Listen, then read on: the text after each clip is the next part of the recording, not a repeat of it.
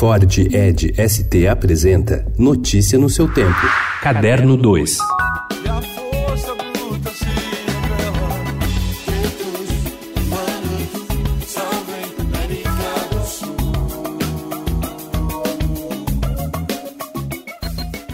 Criadora de uma das linguagens mais originais dos anos 70, a banda Black Hill volta com um álbum brilhante. Sem mais integrantes da formação original, mas com o filho de Oberdan, William Magalhães, à frente, a Trupe Hill faz a auto-homenagem com um álbum de temas inéditos e participações de artistas que passaram por ela ou têm a ver com o seu discurso. O Som das Américas comprova uma linguagem sem sinais, de corrosão e que mantém as mesmas particularidades do grupo, que foi mais longe no samba soul. O show para lançar o álbum será neste domingo às 6 horas da tarde no Sesc Pinheiros. Marina Lima, mesmo não estando no disco, será convidada.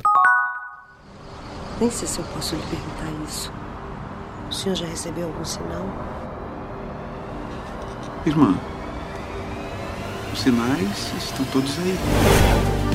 Quando Gabriel Mascaro começou a escrever Divino Amor há quatro anos, o Brasil vivia um outro momento. Em janeiro, quando o filme estreou em Sundance, Jair Bolsonaro havia sido empossado como presidente do Brasil. Em 2015, antes da votação do impeachment da presidente Dilma Rousseff, quem quer que o apresentasse como presidenciável seria considerado lunático. Muita coisa mudou realmente e o filme dá conta dessas mudanças. Você acredita no escolhido? Sim.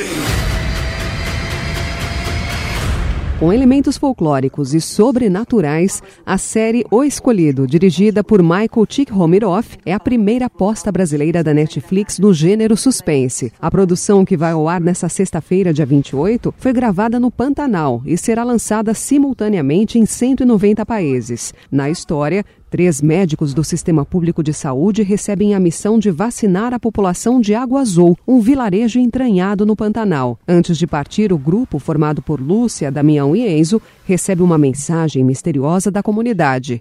Não venham, repito, não venham. Assim como o roteiro de Viaje a la Luna, de Federico Garcia Llorca, não tem nada a ver com uma saga especial, O Cão Andaluz, de Luiz Buñuel e Salvador Dali, também não é um filme sobre animais. Parceiros em uma amizade surreal, o trio, que conviveu às vésperas da Guerra Civil Espanhola, ganha retrato cênico na peça Fábula e Roda de Três Amigos, em cartaz no Sesc Pinheiros. Notícia no seu tempo. É um oferecimento de Ford Edge ST, o SUV que coloca performance na sua rotina até na hora de você se informar.